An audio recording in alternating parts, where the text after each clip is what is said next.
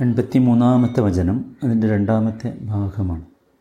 വൈദ് അഹദന മീസാഖ ബനി ഇസ്രായേൽ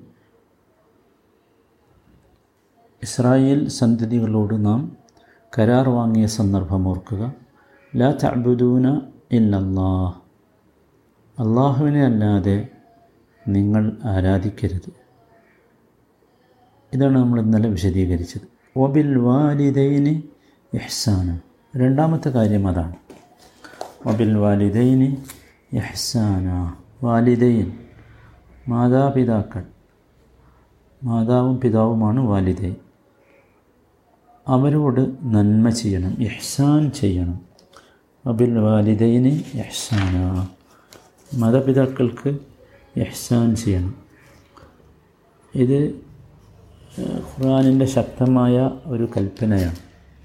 ധാരാളം സ്ഥലങ്ങളിൽ ഖുർആൻ ഇത് വിശദീകരിച്ചിട്ടുണ്ട് ഈ ഇഹ്സാനിനെ കുറിച്ച് കാരണം മാതാപിതാക്കളാണ് നാം ഉണ്ടായതിന്റെ പ്രധാന കാരണക്കാർ. അവരാണ് നമ്മെ വളർത്തിയെടുത്തത് നമ്മെ സംരക്ഷിച്ചത്. അതുകൊണ്ടാണ് അവരോട് എഹ്സാൻ ചെയ്യണം എന്ന് പറഞ്ഞു എഹ്സാൻ എങ്ങനെയാണ് എഹ്സാൻ ചെയ്യേണ്ടത്? എഹ്സാൻ വാക്കുകൊണ്ട് വേണം പ്രവൃത്തി കൊണ്ട് വേണം സമ്പത്ത് കൊണ്ട് വേണം സ്വാധീനം കൊണ്ടും വേണം. എന്തൊക്കെ മാർഗങ്ങൾ ഇഹ്സാൻ ചെയ്യാനുണ്ടോ അതൊക്കെ ഉപയോഗിക്കണം. എന്തൊക്കെ മാർഗങ്ങൾ കിട്ടുമോ അതെല്ലാം ഉപയോഗിക്കണം. അതൊക്കെ യഥാർത്ഥത്തിൽ എഹ്സാന് വേണ്ടി നമ്മൾ ഉപയോഗിക്കേണ്ടതുണ്ട്. എഹ്സാൻ എന്ന് പറയുന്നത് കേവല നന്മയല്ല. മറിച്ച് എഹ്സാൻ എന്ന് പറഞ്ഞാൽ സിയാദത്തുൻ അലൽ മഫ്റൂദ് എന്നാണ്. നിർബന്ധമായി നമ്മൾ ചെയ്യേണ്ട കുറേ കാര്യങ്ങളുണ്ടാവും.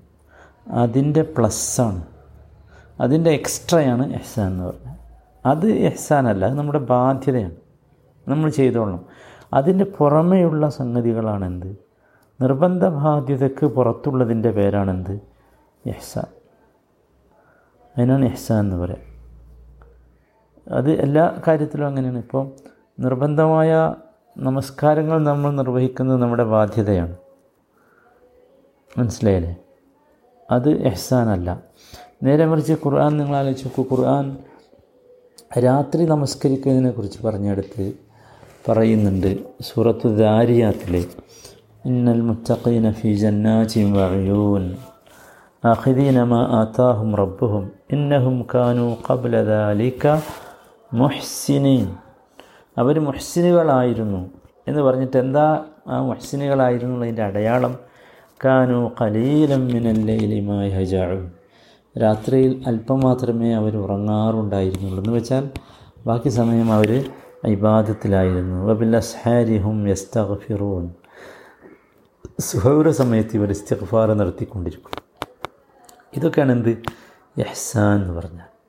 അപ്പോൾ എല്ലാറ്റിലും ഉണ്ട് സ്വലാത്തിലുണ്ട് തസ്ബീഹിലുണ്ട് സദക്കയിലുണ്ട് ഒക്കെ അതേപോലെ മാതാപിതാക്കൾക്ക് ചെയ്തു കൊടുക്കേണ്ട കാര്യത്തിലും എന്തുണ്ട്? എഹ്സാനുണ്ട്. അതിൽ എഹ്സാൻ നിങ്ങൾ നിർവഹിക്കണം. അത് അപ്പോൾ എഹ്സാൻ എന്ന് പറഞ്ഞാൽ മനസ്സിലായല്ലോ കേവലം നന്മ എന്ന് നമ്മൾ മനസ്സിലാക്കരുത്. മറിച്ച് നിർബന്ധ ബാധ്യതക്ക് പുറമേ ഉള്ളതിനാണ് എന്ത് പറയുന്നത്? എഹ്സാൻ എന്ന് പറയുന്നത്. ഓക്കെ. പിന്നെ മാതാപിതാക്കൾക്ക് മാത്രമല്ല വദിൽ കുർബ ദിൽ കുർബ അവർക്കും ദിൽ കുർബ കരീബ് എന്നാണ് കുർബ വന്നത് അടുത്ത കുടുംബക്കാരാണ് യഥാർത്ഥത്തിൽ കുർബ എന്നതുകൊണ്ട് ഉദ്ദേശിക്കുന്നത്. ദിൽ കുർബ എന്നതുകൊണ്ടുള്ള ഉദ്ദേശം അതാണ്. അത് വാലിദൈൻ എന്നതിലേക്ക് മഅത്തൂഫാണ്. അഥവാ ഈ എഹ്സാൻ ആർക്കും ചെയ്യണം? അടുത്ത കുടുംബക്കാർക്കും ചെയ്യണം എന്നർത്ഥം. കുടുംബം എന്ന് പറഞ്ഞാൽ എന്താ കറാബത്ത് എന്നത് ഇസ്ലാമിക ശരീരത്തനുസരിച്ച് മാതാവിന്റെ ഭാഗത്തു നിന്നുള്ള കറാബത്തുണ്ട് പിതാവിന്റെ ഭാഗത്തു നിന്നുള്ള കറാബത്തുമുണ്ട്. മാതാവ് വഴി അടുത്ത കുടുംബക്കാരുണ്ടാകും പിതാവ് വഴി അടുത്ത കുടുംബക്കാരുമുണ്ടാകും. രണ്ടും എന്താണ്? കുർബ ആണ്. അതുകൊണ്ടാണ് വാലിദൈന് കഴിഞ്ഞ ഉടനെ കുർബ പറഞ്ഞത്.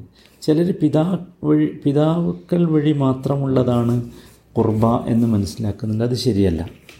മാതാവിന് നമ്മളെ അടുത്ത് മാതാവിനാണല്ലോ പിതാവിനേക്കാൾ വലിയ സ്ഥാനമുള്ളത്. അതുകൊണ്ട് അത് നമ്മൾ വളരെ കൃത്യമായി മനസ്സിലാക്കണം. മാതാവിന്റെയും പിതാവിന്റെയും ഭാഗത്ത് നിന്ന് വരുന്നവരൊക്കെ എന്താണ്? നമ്മുടെ അടുത്ത കുടുംബക്കാരാണ്. അതായത് കുർബ എന്ന് പറഞ്ഞതിൽ അത് പെടും എന്ന് നമ്മൾ മനസ്സിലാക്കണം. അപ്പോൾ എഹ്സാൻ ചെയ്യാനുള്ള രണ്ടാമത്തെ ടീം രണ്ടാമതായി നമ്മൾ ആർക്കാണ് എഹ്സാൻ ചെയ്യേണ്ടത്? അത് ഈ ജവിൽ കുർബകൾക്കാണ്. അടുത്ത കുടുംബക്കാർക്കാണ് എന്നർത്ഥം. നമ്മൾ ആലോചിച്ച് നോക്കൂ ഇങ്ങനെ നമ്മൾ തുടങ്ങിയാൽ മാതാപിതാക്കൾക്കുള്ള എഹ്സാൻ ചെയ്തു. ഇനി അടുത്ത കുടുംബക്കാർക്ക് എഹ്സാൻ ചെയ്യുമ്പോൾ എല്ലാവരും ഇങ്ങനെ ആലോചിച്ചാൽ സമൂഹത്തിൽ കഷ്ടപ്പെടുന്നവരും പ്രയാസം അനുഭവിക്കുന്നവരും ഇല്ലാതെ പോകും. അല്ലേ? അത് അതിന്റെ ഒരു വല്ലാത്ത ഒരവസ്ഥയാണ്. പിതാവിന്റെ ഭാഗത്തുനിന്ന് എത്ര വരെയാണ് അല്ലെങ്കിൽ മാതാവിന്റെ ഭാഗത്തുനിന്ന് എത്ര വരെയാണ് കരീബ് എന്നതുകൊണ്ടുള്ള വിവക്ഷ എന്നത് ശരീരത്ത് വളരെ കണിശമായി കൃത്യമായി വിശദീകരിച്ചിട്ടില്ലെങ്കിലും മറ്റു ചില ഭാഗങ്ങളിൽ നിന്ന് നമുക്ക് അത് മനസ്സിലാക്കിയെടുക്കാൻ കഴിയും. നാല് പ്രപിതാക്കൾ വരെയാണ് ഈ ദുൽ ഖുർബ എന്നതുകൊണ്ടുള്ള ഉദ്ദേശം എന്നാണ് നമുക്ക് മനസ്സിലാകുന്നത്. നാല് പ്രപിതാക്കൾ എന്ന് പറഞ്ഞാൽ ഉപ്പ ഉപ്പന്റെ ഉപ്പ വെല്ലിപ്പ എന്ന് പറഞ്ഞത്. പിന്നെ വെല്ലിപ്പന്റെ ഉപ്പ പിന്നെ വെല്ലിപ്പന്റെ ഉപ്പന്റെ ഉപ്പ. അതാണ് നാല് എന്ന് പറഞ്ഞാൽ. ഇതാണ് യഥാർത്ഥത്തിൽ അടുത്ത കുടുംബക്കാർ എന്ന് പറയുമ്പോൾ നമ്മൾ മനസ്സിലാക്കേണ്ടത്. അപ്പോൾ അതിൽ ഏറ്റവും അടുത്ത് ബന്ധമുണ്ടാകുക നമ്മുടെ ഉപ്പയുമായി ബന്ധപ്പെട്ട ആൾക്കാർക്കായിരിക്കും. അങ്ങനെ തന്നെ ഉമ്മന്റെവും അങ്ങനെയാണ്. മനസ്സിലായല്ലോ? അതാണ് ദവിൽ കുർബ എന്ന് പറയുന്നത്. പിന്നെ ഇഹ്സാൻ ചെയ്യേണ്ടത് അടുത്തത് മൂന്ന് നാലാമത്തേത് ആർക്ക? വൽ യഥാമ യതീമുകൾക്കാണ് ഇഹ്സാൻ ചെയ്യേണ്ടത്. യതീം എന്ന് പറഞ്ഞാൽ യതാമ എന്ന് പറഞ്ഞാൽ യത്തീം എന്ന പദത്തിന്റെ ബഹുവചനമാണ്. യതീം എന്ന് പറഞ്ഞാൽ അല്ലതി മാത്ത അബൂഹു കബുലാൻ യബലുവ പ്രായപൂർത്തിയാകുന്നതിന് മുമ്പ് ഉപ്പ മരിച്ചുപോയവരെയാണ് യതീം എന്ന് പറയുന്നത്. ആണായാലും പെണ്ണായാലും. അതിനാണ് സാങ്കേതികമായി ശരിയാത്തിൽ യതീം എന്ന് പറയുന്നത്. അള്ളാഹു താല ഒരുപാട് സ്ഥലങ്ങളിൽ ഈ യത്തീമിനെ കുറിച്ചുള്ള വസയ്യത്ത് പറയുന്നുണ്ട്. കാരണം യത്തീമിനെ സംരക്ഷിക്കാൻ ആളുണ്ടാവുകയില്ല.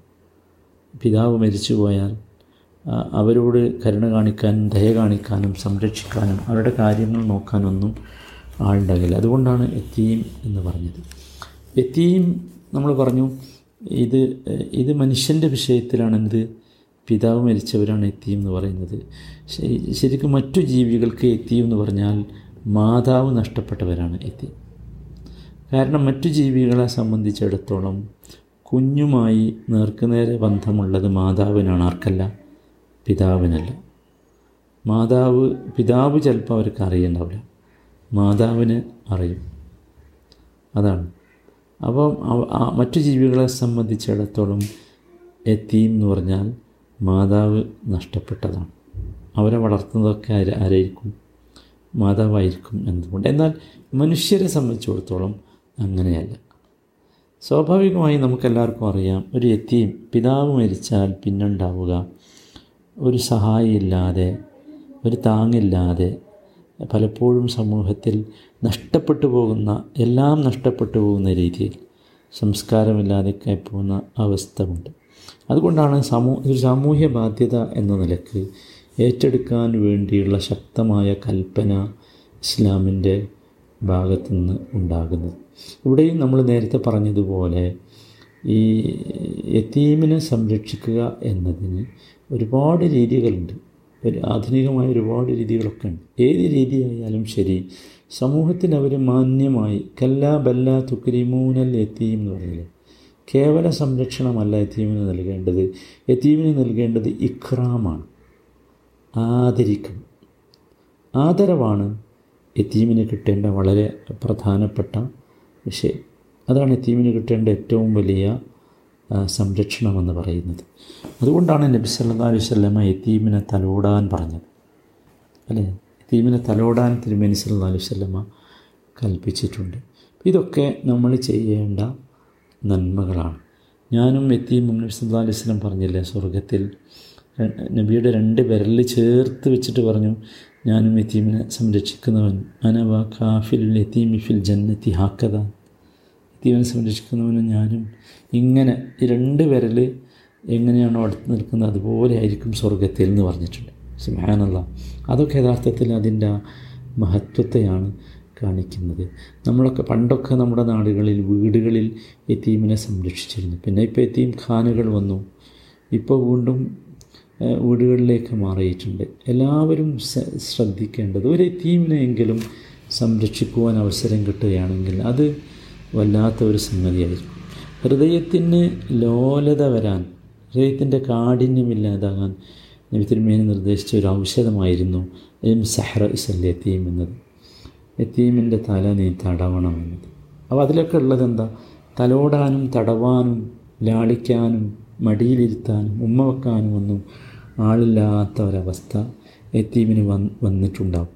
അതിനെ നമ്മൾ എന്ത് ചെയ്യണം? മേക്കപ്പ് ചെയ്യണം. അതാണ് ഇവിടെ എഹ്സാൻ എന്നതുകൊണ്ട് ഉദ്ദേശിക്കുന്നത്. അപ്പം പണം കൊടുത്താൽ മാത്രം എന്താവില്ല എഹ്സാൻ ആവില്ല എന്ന് മനസ്സിലാക്കണം എന്നർത്ഥം. ഇതൊക്കെ നമ്മൾ ഇതിന്റെ ആഴത്തിലേക്ക് ഇനിയും കൂടുതൽ നിങ്ങളൊക്കെ സ്വയം ആലോചിക്കണം സഹോദരങ്ങളെ. നമ്മുടെയൊക്കെ ബാധ്യതയായിരുന്നു ഇത് ഏറ്റെടുക്കണം. അപ്പോൾ മാത്രമേ സാമൂഹ്യ സുരക്ഷിതത്വമുള്ള ഒരു സമൂഹത്തിലെ അംഗങ്ങളാകാൻ നമുക്കൊക്കെ സാധിക്കുകയുള്ളൂ. അള്ളാഹു സുബാന താല അത്തരത്തിലുള്ള നല്ല ഒരു സമൂഹം നമുക്കൊക്കെ പ്രദാനം ചെയ്യുമാറാകട്ടെ. റഹമുറഹമിനായ റബ്ബെ എല്ലാ വിപത്തുകളിൽ നിന്നും പ്രതിസന്ധികളിൽ നിന്നും റബ്ബെ ഞങ്ങളെയൊക്കെ നീ കാത്തു രക്ഷിക്കണമേ റഹമുറഹമിനായ റബ്ബെ ഞങ്ങളുടെ എല്ലാവരുടെയും സാലിഹായ എല്ലാ അമലുകളും ഞങ്ങളിൽ നിന്ന് നീ കബൂലാക്കണമേ ربنا تقبل منا إنك أنت السميع العليم وتب علينا إنك أنت التواب الرحيم صلى الله وسلم على رسوله النبي الكريم وعلى آله وصحبه أجمعين والحمد لله رب العالمين